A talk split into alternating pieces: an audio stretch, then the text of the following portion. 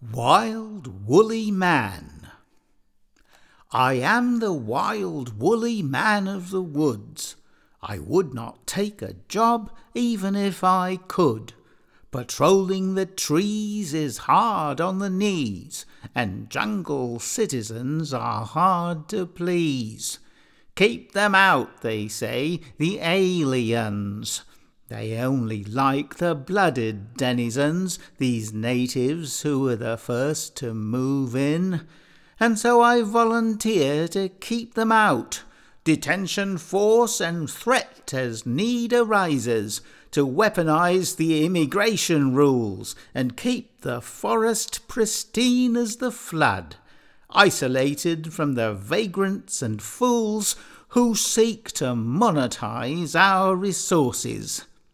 Some call me Bigfoot, others the Yeti. You can catch me in a documentary. I sabotage their machines in the night, and as the dawn light catches the canopy, it does not matter that I get no pay. I see the work is good, and I am free. A man of the woods, so wild and woolly.